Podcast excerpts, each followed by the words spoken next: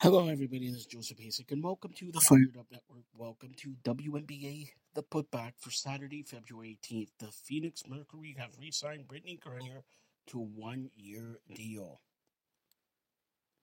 Diana Taurasi staying in Phoenix on multi year deal. Also, Brionna Jones re-signs with the Suns on a one year deal.